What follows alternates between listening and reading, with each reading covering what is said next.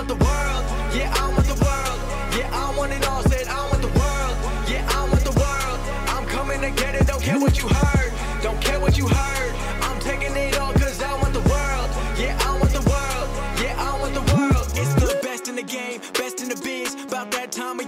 It is. Coming from Brooklyn, bringing that truth. Never gonna lie, never gonna lose. Always on top, keeping it steady. He'll make you tap out or you won't be ready. He got the suplex breaking your back. Now everyone in the world gonna listen to Taz.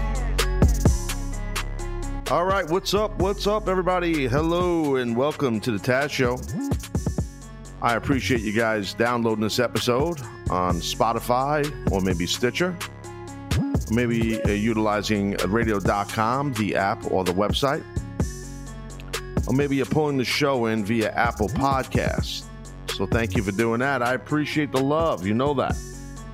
So uh, we're rolling right along into, well, we're close to 700 episodes of The Taz Show, which I'm very proud of. And I want to thank all of you guys for the support over the years. And uh, pulling the show into your life means a lot to me, as you guys know. Uh, so this is some topics that I want to discuss in this episode. This is not like a reaction show. It's not a Taz Hall or nothing like that. Just some observ- observations, I should say, that I noticed over the weekend and whatnot. So just wanted to talk on some of those things uh, real quick over here in this episode. So, you know, I um, uh, a couple things. Um, there was a, a young lady. Uh, she wrestles. She's only wrestled a couple years, I believe, and um, uh, she wrestles. Uh, I know she wrestles for Impact Wrestling, but she had made some comments over the weekend um, on Twitter, and a lot of people were going back and forth with her and whatnot. And it's more of a she you know she she kind of talked about i'm paraphrasing her whole thing. I, I i don't follow her. I can't even tell you like the whole uh the whole twitter exchange her with other people and stuff. But one of the things and i sent the tweet out towards her her way Jordynne Grace i believe is the name she works under but she uses her real name too um, so I'm a little confused on that. I don't need to know. It's fine. I mean, she, you know, it's fine. No big deal. It's not that I'm I'm not here to be. Uh, I'm not a news education educational show on wrestling. I'm just giving uh, opinions and stuff and thoughts through my experience. But so I sent a tweet her way, basically because it was something in there she mentioned about living the gimmick and meaning that again, paraphrasing her thoughts that uh, you know that you know, the living the gimmick thing is kind of like there's no reason to do it. Someone, I think someone asked her on Twitter on Twitter like about uh, why do you think it is that that wrestlers, like let's just say WWE wrestlers or what have you, that newer wrestlers are starting to use their real names uh, on their Twitter accounts. Meanwhile, they're wrestling under a different name, so under a stage name. And um, I, I, disagree with her reasoning behind it. She was more or less saying that I think wrestlers are getting past living the gimmick, and it's a different era, like her era and the younger age, young twenties and stuff uh, the future of the business. They, they they don't live the gimmick. And I, I know she's. I'm not putting words in her mouth like she's talking for everyone because she wasn't, but she was just giving like an overview of the era. So the thing is, I disagree with her on a couple of levels. Um, I disagree as far as the name goes. Um, listen, the reason why, especially if it's WWE wrestlers or maybe wrestlers that think they're going to be in WWE soon, the reason why they are not using, um, they're using both names, their real name on their Twitter or social media account, and they're using their stage name is because they know once they go into a company and they're under contract uh, with a real company with TV penetration, that then once they're out of that company, that that that stage name, that gimmick name, whatever it is, is going to stay with the company and they can't use it anymore. So what they're doing is very smart. They're utilizing their real name um, to build this following along with their gimmick name. I don't know if this is confusing. It's crystal clear in my brain, and it triggered me as soon as I saw her tweet the other day. Someone um, that I follow retweeted her or quoted tweeted her. I can't remember, and I saw it. Um, actually, it was a fan. No, one of the fan, one of the followers of the show of my show, um, was saying something to her about um, uh, you know tell Taz that from the 1990s Taz that about living the gimmick, like you know being sarcastic, like because I lived the gimmick, and and I firmly believe in living the gimmick. I firmly believe in wrestlers living the gimmick as much as they can. You know, you it's tough because you don't want to insult people's intelligence, and I can't sit here and tell you I'm an expert on living the gimmick on social media because I'm not. I when I was wrestling and I was the human suplex machine character and the, that Taz character, there was no social media. So I, I don't know how I would have handled it. To be honest with you, I I think that I probably would have stayed off it a lot to keep a mystique about myself. Um, but I do know about living the gimmick when you get to an arena or you're at a rest stop or at a hotel or at a bar near the town that the wrestling show was at and I understand how to live the gimmick. Trust me, I did it for years, and and I and and I still do it a little bit here and there. It kind of sounds weird, but at certain locations or spots, without getting into details, I do. I think it's very important. I think it helps keep that um, that feel about you as a performer and as a wrestler that you know you you are in you're so dialed into this. This is who you are. It's a persona of yourself. It's um it's like an alter ego of yourself. So I firmly believe in it. And I think that when I see a young wrestler like her tweet something like that, it, where it's like I'm like, wow, I'm thinking, young lady, you know, we're not like actors and actresses, you know, you, you, are pro wrestlers, you know, you're performers, yes, you're you're you're an entertainer, yes, but you're an athlete, yes, you're a hybrid of a stuntman, an athlete, and and and and, and an actor. so but it, but you're not an actor. You're not a full blown actor. You you still have this character needs to be honed and built and grown and and utilize your social media to do that without insulting people's intelligence. I think she's being very transparent, which is fine. She's letting people know who she really is, and she feels like other people uh, in her generation are doing that, which they are. She's not wrong, but I do think there are many in her generation that are are living the gimmick. There are several. You know, I mean, Velveteen Dream is a guy who really you know, stays in that lane as much as I can see. MJF, you know, he, uh, you know, I had him on that live Taz show I did in Las Vegas, and he, he's a guy who re- on social media really lives the gimmick. There's a bunch. There's a bunch of different guys and girls that do, but and there are some that do what, what, what she's saying that that they kind of break kayfabe completely. And there is no kayfabe. It's just like okay, uh, it's all a show. It's all a work and this is who I really am. But you know, I have this stage name that when I walk through the ropes or I walk through a curtain and my music plays, then I become this persona. Look, you know what? That's fine. If that if that's going to bring her success, I hope she makes a billion dollars. I hope it works. But I, I don't think that's the right way to go about things, in my professional opinion. I do think that you have to find that that fine line of you know being the character that that he or she is along with not insulting the fans intelligence but yet work the fans a little bit because you know what this is like i tweeted the fans want to be worked that's part of the cool part, the fun part, the entertainment part.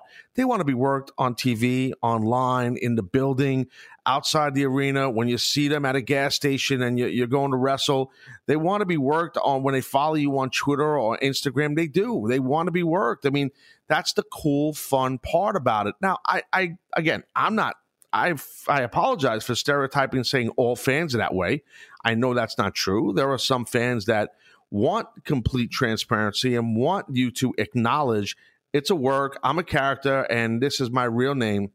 I'm really John Doe. I'm not Mr. Wrestling 26, the killing machine. You know what I mean? They, they, so, you know, like there is a fine line there. There really is. And I don't know. I, I, I do think, though, for the younger generation and a lot of people that I've talked to uh, offline, you know, from my generation that have interacted a lot with this newer generation in either wrestling schools and whatnot, or maybe uh, at wrestling shows and promotions. Because I have friends that, that work for all the companies, so I mean, we talk a lot, and either on, you know, in a text message or a phone call or what have you, and it's a lot of the same narrative that a lot of the younger current generation. It's almost as if like again, this is I, I, hate to say it like this. I, I, know it's not every young wrestler, but it's almost as if, as if some are trying to like reinvent the business. And you know what? I, I get that. I understand that. I mean, and the the older generations, are, you're going to piss them off some way somehow. And I would say, as an overview, to hell with that. Do your shit. Don't worry about that. But you're not reinventing the business. Like as long as there's a ring and and there's a ref and it's a work and and you know it's still there's still and people are paying they know it's a show but they know it's physical. I mean there's still always that that's what wrestling is. I mean that's what the that's what it is. That code's always going to be there. Uh, look i know i remember like m- when i was in my prime And, you know, coming up and doing stuff uh, as a wrestler in the business, especially during ECW, yo, I remember, man, like, like clearly, like the older generation, like were really pissed off at not just ECW, but a lot of wrestlers of my generation. The older guys were because what we were doing was, and a lot of them would say this behind the scenes: you guys are killing the business. You guys are giving the business away. You guys are fucking killing it. You're killing it. You're killing it. What they meant was that we were basically, uh, you know, we, we were basically doing too much as far as the physicality and exposing the business too much and and it was at a point where it's like, what are you gonna do? You, gonna, you guys are doing weapons. You guys are doing this. You, you know, you're hitting a million suplexes. Guys dropping on their head. You know, you're doing all this. Uh, not just me, everybody. It's like, what are you gonna do next? You're gonna bring a shotgun to the ring, and what? You got to shoot a guy like in, in his back to beat him in a match. Is that what's next? Like, you know, because their generation, like, there were less less physical, less dangerous moves that guys were winning matches with, and they were keeping longevity in their bodies, which they were right. And and I can't speak for all the guys of my generation, but you know what? I, I knew they were right. And a lot of us knew why they were pissed that we were giving the business away too much and we were doing too much physicality. And we were, we were the generation that started to show like a lot of athleticism in the business, like a lot of athleticism. And then the generation after us and after us, like even more and more athleticism. And today, these guys and girls today are insane athletes, like insane. Like they're, they're all like just tremendous athletes you know, when I was coming up, not everybody was a great athlete. You know, in my prime, like not my generation, yeah, yeah, there was a lot of the guys that were, but not all, not all, not all at all. I mean, it, it, you know, and the generation before mine, a lot of them were just, you know, big guys that were very smart in the ring, that were muscular. They had some athleticism, but they weren't exemplifying all of their athleticism. And then our generation started to do that more. And we started doing more physical stuff, and especially with the ECW craze with the weapons and stuff. And it was that was real. And I wasn't a guy using a lot of weapons, as you guys know. The other guys in the company were, but and it was just like it, it wasn't just ECW. There was a lot of the, the, the renegade promotions that were doing violence and doing hardcore stuff, and you know, so it was a thing in the in the early '90s and stuff like that into the mid '90s. It wasn't just ECW. We were just the guys that were you know as a brand that were doing it more and doing it often and really brought it to another level, but that pissed off a lot of that older generation. I'm telling you, they they would say I'd have matches with guys in ECW. I'm talking about early ECW, you know, early when it was Eastern Championship Wrestling.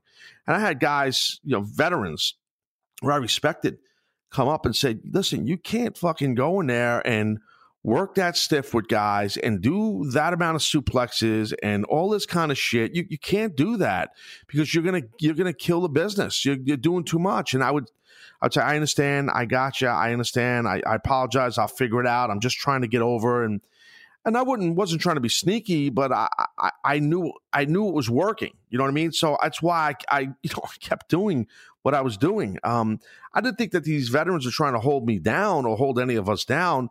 They just didn't want to see it that, you know, the business was getting to a point that maybe they couldn't keep making money because then you had to do more physicality as they were getting older. I don't know. I'm just, I'm just, I'm not, I don't mean to stereotype people. I'm just thinking out loud here. Maybe, maybe that's what it was. Point is, it wasn't all rainbows and butterflies. What my generation in its prime and the generation before us. That's what I'm trying to say. And it's not now what this current generation and the one before them and my generation, you know, all that shit. So I, I just feel like, you know, I feel like sometimes with some of the younger current talent, there's almost like a feel of, well, not with all of them, and it's unfair to say, but either they don't know, some of them don't know the history of the business, which I think is vital. You should know the history of the business and because that's the people who came before you. That's the groundwork. Without those people laying that groundwork you have no place to apply your craft. So i do think that it's important to do your homework and know the history of the business and respect the history of the business. And i think it's just if you're thinking you're going to reinvent the business or change the business because you're going to embrace the fans more on social media well you know what that might work that might work. it's sure. I mean, a lot of fans love engagement on social media. You guys know on my Twitter or Instagram, a lot on Twitter, I try to engage with you guys as much as possible. And I'm not from this generation. I'm I'm a lot older. So but I try to stay current and I try to you know promote my stuff that I'm doing and stuff, and and I and I also like to engage with a lot of the fans, you know. So most of the fans are really cool. Of course, you're going to get some assholes here and there, but that's that's anywhere. Um, so I understand like that the younger generation is what they're trying. They're trying to you know probably you know carve out who they are and what they're doing. You know, I would say to them, worry about your own individualism and as a star and coming up in the business, and and don't worry about changing how the business is viewed or looked at because I got to tell you the truth. In my opinion, I don't think the business today is looked at badly. I think you're younger, you're current, your generation right now to the guys and girls, you guys are in a good spot. The business is in a good spot right now. I mean, you got uh, you got AEW fixing to go on big time TV with TNT with Turner. Okay, obviously all the WWE program and the, now the success of the WWE network with the tier system, another level, and the, the billion dollar deal, you know, multi year deal that Fox is doing with SmackDown and WWE, USA re upping with Raw. You know, I mean, the NXT brand just blowing up. Uh, you know, it's like uh, uh, Ring of Honor is doing good business. Looks like Impact's doing okay. You know, obviously the business in Japan is great. In New Japan and all these other smaller companies. So the business is is a good thing right now. It's it's not you know it's not um it's not a bad thing at all. You know what I mean? It's it's it's it's not. It, it, it's good. So I would embrace that right now. I mean, if I was them, um, I would not. I would not try to reinvent nothing. There's nothing wrong. You got major sports verticals, major league sports sports outlets like Fox Sports, like CBS Sports, like NBC, like ESPN, uh, uh, promoting and and going out and having on their websites, on their verticals, areas where you could read or watch stuff with pro wrestling, with you know from WWE and, and beyond. This is a great time to be a young pro wrestler you know, so why would you try to change anything right now? I mean, maybe I'm overthinking it, and, and I've been guilty of that, and I could be. But you know, I'm just saying, like, I, there's it's all good right now. If uh, I God, I wish I was in my prime right now. I mean, there is so much there is so much opportunity for these guys and girls to work. I mean, so it's great, and and there's there's a lot of wrestling schools all over the place. Yo, listen, I don't want to be that. I don't want to have like a get off my lawn moment. You know, like when I was coming up, this, you know, let me tell you something. Before I got trained by Johnny Rodz in, in the late 80s, when it was like, whatever, 86, 87, 1986, 87, I was trying to find a wrestling school before I, I stumbled upon Johnny Rodz through my dad. God rest my dad's soul. My dad had uh, had a, a mutual friend who knew Johnny Rodz in Brooklyn, you know, and and that's how that all happened. But the thing was, yo, I wasn't initially, I don't know if I've ever said this publicly. I'm sure I have. I've done so many fucking shows and I say so much shit out here. And I'm sure I've said something like this, but I don't know if I've ever said this before, but like I, the, the where I was really going to get trained was in Orange, Connecticut. Coincidentally enough, the word orange before I was grabbing orange as a gimmick. And it was with Dr. D. David Schultz. He had a school in Orange, Connecticut and um, not far, far from I ninety five up in Connecticut, um, and that's where I was gonna I was gonna I was gonna you know basically travel back and forth you know a few days a week and save up gas money because I had no money. I had a really shit car and and that's where I was gonna get trained. And um and at the time I was gonna go in as a tag team with Chris Chetti's brother Joe Chetti and for a short time, you guys know we did the Tasmaniacs years ago for the for the Savoldis many years ago. But Joe was never like officially trained by anyone. Like I just showed him some stuff, and he had a great amateur wrestling background. He was a great a great judoka, so he understood you know how to bump and stuff as a as a judo player and stuff. And and so I would teach him different things with pro wrestling to incorporate. You know, so we were going to be a tag team. And oh, god dang it, I never, I don't know if I've ever said this. I'm all excited to share this with you guys.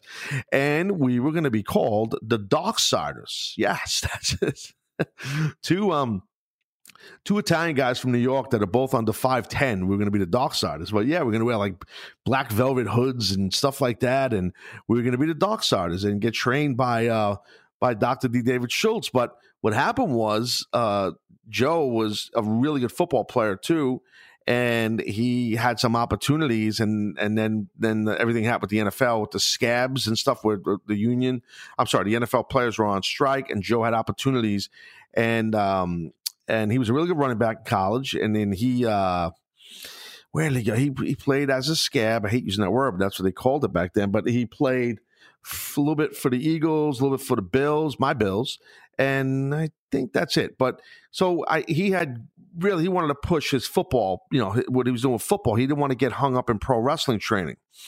So I was like upset. I'm like, oh, come on, dude, what the fuck, you know? Because uh, you know I was going to split the money with the driving with him. You know, I mean, I you know so that was part of the reason why I couldn't go to Dr. D. so then it ended up that I, uh, you know, I was talking to my dad. I'm like, I, I got to figure this shit out here. I'm like kind of like screwed here, you know. And then and then that's what happened with Johnny Rodz. But it's no disrespect towards where I got trained. I loved where I got trained, but initially it was not supposed to be Johnny Rodz. So that's true story. Um, why I got into this topic right here, I don't even know. Oh, I know why. Because I was talking about how there's so many uh, I shouldn't say so many. There's a lot of good wrestling schools. Not a great amount. There's a good amount in the United States I could speak on that you could get trained. So, and there are some that are you got to be careful of because it's the you know it's people that haven't really been to the dance that are teaching you what it's like in the dance. Well, how do you know what it's like to be in the dance if you've never been in the dance? That's how I look at it. Uh, you know, I want to go to people who've been to the dance and were the main dance. So that's how you should look at your trainers, you know, as someone that, that really knows what they're doing. That's not a money grab. But back in the day, there wasn't as many schools. There was there was you know Dr. D. David Schultz in Connecticut, Johnny Rodz in Brooklyn, Larry Sharpe in New Jersey with the Monster Factory. There was the Hearts, uh, you know, uh, up in uh, Stu Hart up in Canada, up in Calgary um, down in Texas. Uh, Von Erichs, uh, they were doing stuff, Fritz and stuff. Uh, obviously in Minneapolis with uh, with Gagne, you know, with, with Verne Gagne. So, you know, and um, so there was there were spots here and there, but like that that was it. Down in Florida, there was a couple of good schools, but you know, I'm sure there were other schools. Don't get me wrong. I, I mean, I'm not. I'm. I didn't study all the schools except for the Northeast stuff because I just couldn't afford to go out west or go down south. I just didn't have the money. So I'm just saying now it's a little bit different. You know, you could find a lot of good schools. So it's uh, in in long form. What I'm saying is it's a good time to be a wrestler. You know, so because the business is hot, the business is making money. Um, who knows what's going to go on with this WWE AEW stuff? It, you know, if if it if AEW does okay and they there's a little I don't want to say a rivalry, but there's some kind of a competition going on, that's only better for the young wrestlers. Why try to reinvent something that's going really well? Like you know what I mean? Like that's all I'm saying. Um, but you know what? To each his own. And shit, when I was 21, 22, they wasn't fucking anybody telling me what to do. I kind of lived the way I want. I had respect, but I, I kind of lived the way I wanted to live. Meaning that you know my mindset, how I, I what I should say is how I lived. Speaking of mindset, it's, it's that time. Ah, uh, yes. Water break time, kids. Here we go. Ah, do a little straw action. I got one of these fancy Dan bottles that the uh, the guys who get on the bicycles, the men and women that get on those fancy bikes that are like six thousand dollars, and they fucking drive the bike cross country like for the weekend for fun, and they got those cool like hydro flask bottles. Like I got one of those. You know what I mean? So just in case, because I need to be prepared for hydration on this show.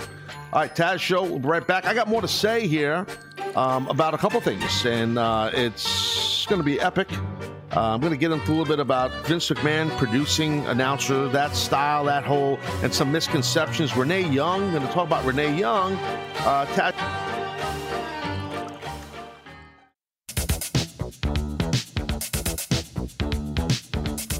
All right, we're back here in the Taz Show. All right, we're uh, rock and rolling here, just hitting you up with some topics that I want to talk about here. We're going to do another, drop another podcast later in the week, do a little Taz Hall later in the week. So keep your eyes on the Instagram at Taz Talk, T A Z T L K, and we'll come at you.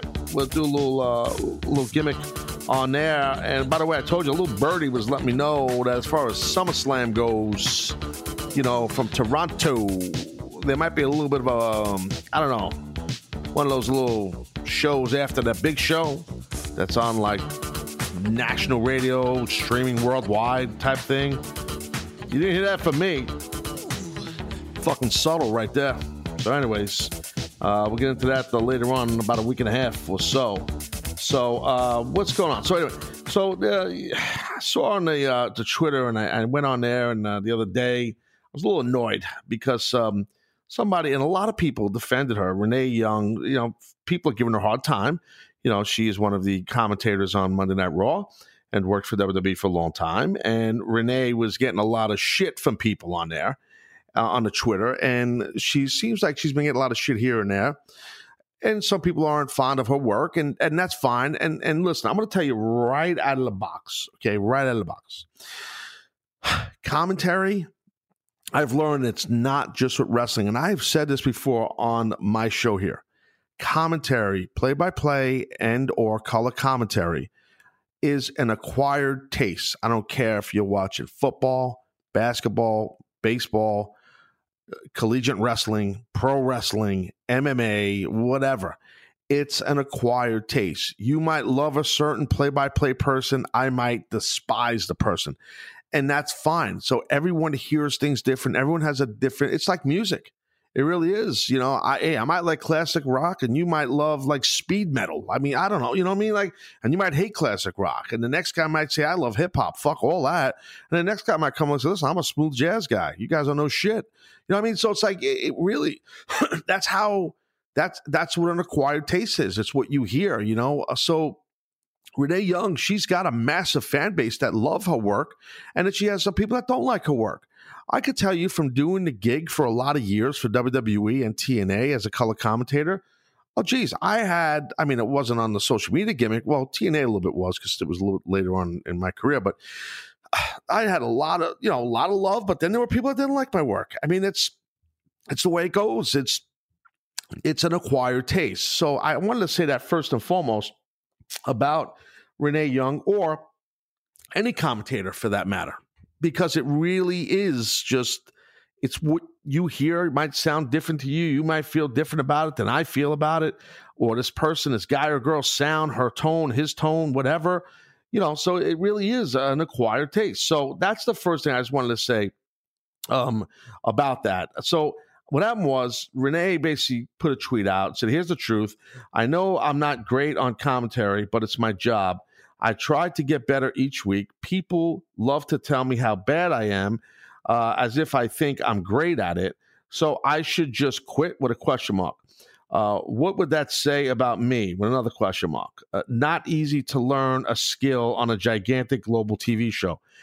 And she's a zillion percent correct. Okay. And I respect the shit out of her for that tweet. And I came back and I tweeted at her. I quote tweeted, I said 99.999999% of the folks would not only flop after one segment, but crap their pants in the process in that role. You bring a professional female perspective, which is needed to uh, to the booth, along with playing off the guys in the chairs next to you perfectly. Keep doing what you're doing, you know. Because and then of course now I got a bunch of people coming at me saying about how Vince McMahon is telling the announcers what to say for three hours, and this is why she's bad, but this is why she's not bad. This is why this guy, and a lot of people are saying shit that they have no idea what they're talking about. So. So I wanted to set the record straight here on a couple things. As far as Vince McMahon talking to the announcers for three hours, that's wrong and bullshit and false. Any little negative adjective you want to think of. That's not what Vince does. And if you want to come at me and tell me anything about it, I did the job for shit over seven years, eight years, whatever, nine, eight years, whatever the hell it was, every fucking week. Okay. That's not like a job you have seven, eight years that you're doing, you know, seasonally. Every week, kids. And traveled with several people, uh, 13 other people including me, uh, at a lot of times on Vince McMahon's plane. So I've been around Vince a lot in my career, and and I miss those times, and I was lucky to be around him, and I learned from him. Okay, was he a pain in the ass to be produced by on commentary? Fuck yeah, he was. Did he talk to me or Michael Cole or Joey Styles or JR for three hours or two hours straight? SmackDown was two hours? No, he didn't. He didn't do that. Okay. And anybody who's come forward that's worked in that chair, Mick Foley or me or Booker or, or JBL or whoever, no one's going to tell you that he talked to them for two hours straight or told them what to say for three hours straight or two hours. That's a load of malarkey. That's that's not what's happening. Okay, he's producing the announced talent. So a lot of folks don't know what that means. And how would you know what that means? Because you never did the job. So I'm not trying to be condescending or, or, talk down, but some people get like they know what the fuck that is, and you've never done it. You've never been produced. I've been produced. I'm still produced at times in radio. I mean, so eh, when the the the way Vince produces the announced talent, and the way most people do, it's just you give a line or two here and there because this is the, the, the skinny on this deal here. What happens is when you're in a chair and you're commentating, I don't care if it's you know mainstream sports or pro wrestling, whatever it is. When you're doing that, you're this is where it gets tough to explain.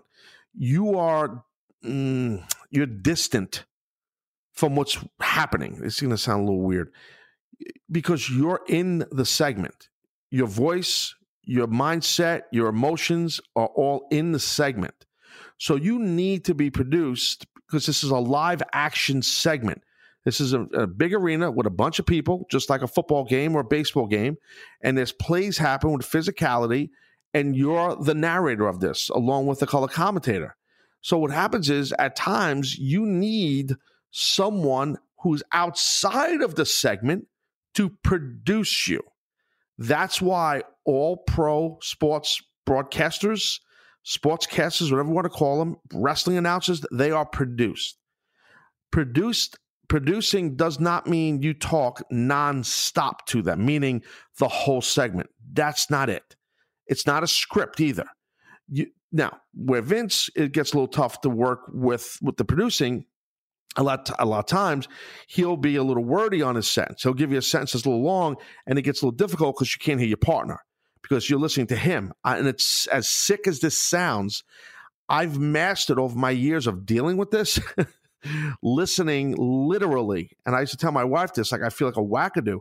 I literally, literally can listen to one person with one ear while I'm listening to the other with the other ear. Sounds fucking wacky. I actually can do that because that job trained me to do that because sometimes Vince's sentence is a little bit long, and I got to listen to Michael Cole because I got to react to Michael Cole, just like he's got to listen to me. You know, I can't ignore him or can't be distracted too much for too long to hear him, so I can react to him. So producing the announcers is tricky, and like I said, Vince doesn't talk to the whole show. Vince does talk to you a, a good amount. Like each segment, you'll hear him, and then there's some segments where you don't hear him at all. I mean that that happens all the time. There are some shows where things are going great. He feels like it sounds great. I've had shows where I don't hear Vince for about four or five segments, uh, like a lot of shows. And then I'll hear him for maybe a segment or two, you know, or then during the break, he'll say, hey, you know, maybe go this route next time. You should have went this way. Or, hey, you went did a good job there. I like the route you went on that story. That was good, you know. Um, sometimes he can be heel. Sometimes he can get pissed at the announcers. Hey, you guys, uh, whatever, your fucking energy's not there. You got to pick it up. Let's go. The show just started, and I don't like the energy. Let's bring this energy up. Come on, let's get the people up. You know, as far as people home, you know, that's the kind of shit. Like I, so I, I really, you know, was it at times annoying? Yeah, it was. But the guy is not talking to you nonstop. And I got people on Twitter like, ah, I fucking talk to you for three hours. You don't know what you're talking about. Shut up. Stop it. Stop. You haven't sat in a chair. Stop talking about shit you don't know what you're talking about. Seriously. Fucking annoying. Dang it. I mean, really. You, you can't. I'm a huge sports fan. I'm a huge su- sports supporter. I support all sports. I, I, I follow a ton of pro athletes on Twitter. I think I'm going to go at a guy uh, who's a pro athlete or a pro coach and tell him how he's coaching up the team wrong, or tell a player, a pitcher, how he's pitching wrong, or a batter who's in a slump, and I'm gonna go on Twitter and say, This is what you're doing wrong. Do you dropping your fucking back shoulder and, and you're stepping in the bucket? The fuck out of here. I'd be embarrassed to do that. Who the hell am I to tell a pro athlete that? I, I this person lives this. Let people live their jobs. Really. Like it's just it's frustrating it, it, to people to tell me how Vince is producing talent. You have no idea. no idea. You know what I mean? The, the most pe- most people, and it was funny to see a lot of people had my back on it on Twitter. They were saying exactly what I'm saying. The fans, like two fans, like, dude, what the fuck are you talking about? This guy did the job for years. Like, are you gonna tell him how Renee's being produced? Like, come on, you know. It's a hard job, guys. It's a. I've talked about this publicly a million times, and I had years of experience in the ring as a wrestler, as a trainer, as an agent. Renee Young hasn't had that, and Renee is yet in that chair, in confidence, doing her job, and she does a very good job. And I give her a lot of credit. I'm mentioning my history because I had all that history from the business, and then go into the chair, and it was hard and it was nerve wracking, especially the first like four or five months. And I started to get the hang of what was going on. It takes a long time, and I got to be honest. I'm this is something that no one talks about. Like if you're just talking about Renee Young's commentary for a second, you know she's never really done that, and she's never was a wrestler, and now you're throwing her in a three person booth. That is hard. If I had to learn, I learned in the WWE system how to be an announcer. Okay, not a wrestler, but as an announcer. And I told you before, I believe in the WWE announcing style and system. I do. Okay, I, that's how I learned, and I believe in it. And I'm telling you right now, if I had to be thrown in when I first started in a three person booth, that would have been tough. Like even tougher than it was with a two person booth. So that's something that people don't talk about enough when it comes to somebody like Renee. Okay, that she's thrown into that, that she was thrown into a three person booth. It's a lot more difficult. I promise you that. It's the truth. and I have no dog in the fight here, guys. I don't need to come out here and, and defend anybody in WWE, uh, Renee Young or nothing. I'm, I'm just speaking on behalf as an announcer and how things are done and how the misconception is on how you're being produced. You know, um, I've been produced by Stephanie also. I, you know, I've been produced by JR you know, really. And and you know, I it, it's it, in wrestling because it's the live action, just like football and just like baseball or whatever mainstream sport. I believe announcers need to they might you might miss something. You need someone outside the segment. I'm really pulling back the curtain for you here. When you are a play-by-play color commentator on SmackDown or Raw, or any other pro wrestling company that's doing TV, and you have announcers at the desk, they're in the segment. They're in the segment. You know, that's important. You know, that's a who's going to produce the AEW announcers? That that's what I want to know. That's a very important thing. You know, you, you, I I really believe you need someone with experience. You need someone who who I feel just just my opinion. And I'm entitled to it. You need somebody uh, who who knows you know who's lived it. There's plenty of people who've done announcing. Just because you've either been in the business a long time or know the business doesn't mean you can produce announcers. Doesn't mean you can't. But it's it's I you know it's just like well if I'm a a pro football if I own a pro football team okay? American football. If I own a pro football team and I have a really good quarterback a young quarterback uh, the Kansas City Chief has Chiefs have a guy named Pat Pat Mahomes Patrick Mahomes. And I got Pat Mahomes and now I got a whole new coaching staff. Well don't I want to have a good quarterback coach for Pat Mahomes? Yes. So when I hire that quarterback coach don't you think it should be someone that played quarterback just saying, right? I mean, usually quarterback coaches are guys who have experience playing quarterback. If you're going to go to professional wrestling school, don't you want to get trained by someone who is or was a professional wrestler? Yes. If you're going to go to be a professional wrestler in a wrestling school, I would think that your goal is to be a world champion one day. Well, I would think you should try and get trained by someone who's been a world champ or has history dealing with champions. Now, my point is, you you want people with experience, no matter what field it is. You know, really, if if you're a college student and your major is computer science, and you're in a class and a professor it was a was a, a biology major in college and has a degree uh, in in some kind of sciences, but now you're in computer science, and this guy knows a little bit about computers. Well, what the fuck is he going to teach me as a professor? He's the wrong guy. So I'm just saying you need to have that guidance of people who've been to the dance.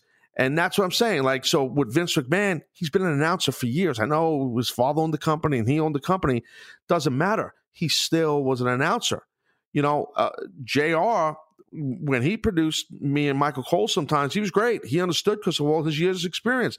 Now, Steph, Stephanie wasn't an announcer, um, but she sat you know, in the Gorilla position a lot next to her dad while she was producing segments. And she learned a lot from her dad for a lot of years sitting next to her dad. So Steph didn't produce Michael Cole and I a ton, but when she did, she was, she was pretty good for someone who's never been an announcer. I got to give her credit. But she, Stephanie's a little bit of a different deal, man, because Stephanie grew up in the business. She was born in the business, you know? So it's a little bit of a different situation. I'm not saying that you can't have someone who's good at producing announcers if they've never announced, but I got to tell you, think of the quarterback coach thing. You know, I, am just telling you, you gotta. You, that's just important. Uh, that's important, especially for AEW because they have a couple of annou- uh, announcers, not Jr., but the other two fellas that aren't as experienced. So you definitely need someone producing them that that that knows what they're doing. So we'll see what happens. I mean, I know they're still evolving, but whatever. Um, uh, I don't know. I, I, didn't. I wasn't looking to get into like an AEW conversation. It just kind of morphed into that, but so thing is, listen, the the play by play or color commentating job in in any wrestling company, especially WWE, because there is a lot of pressure on you, is a very difficult job. It's a very hard job. It's no fucking joke. Just because a guy is witty and can cut a promo doesn't mean he can be a good fucking color commentator in WWE.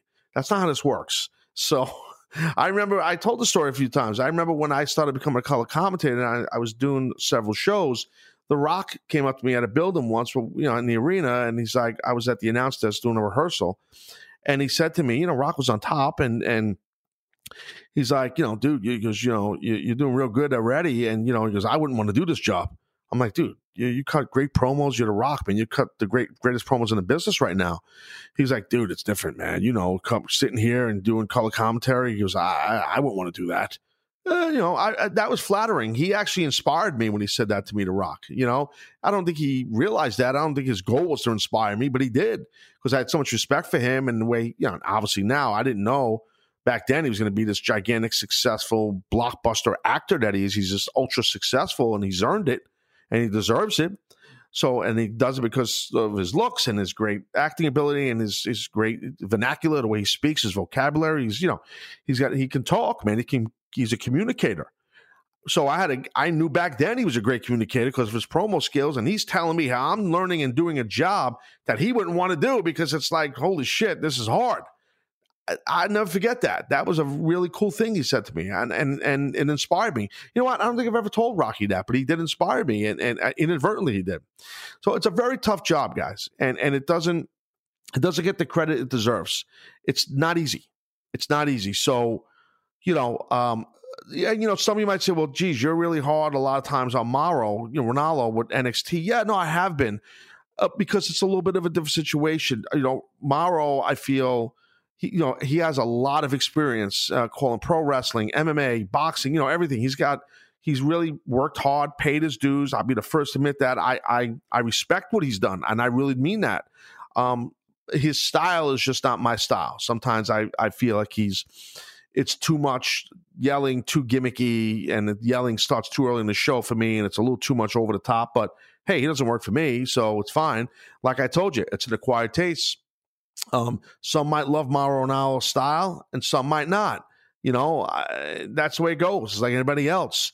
Um, you know, but I've never said that I don't respect his body of work and all the years he put in. I obviously do, and I know how tough tough the job is. So uh, so that's the deal with that. But anyway, so that's it. I just wanted to come at you guys, talk a little bit stuff. If you're not subscribed to the podcast here, guys, make sure you subscribe. I give you a lot of content. We don't charge a dime up in this motherfucker here. So, you know, we do the right thing. We don't play games. Go to prowrestlingtees.com slash TAZ. Buy yourself a t-shirt. Don't be a schmuck. Summertime, beautiful summer gear on there. Buy a shirt, buy a hat, do something for yourself. I'm Taz. You're not. I'll talk to you during the week.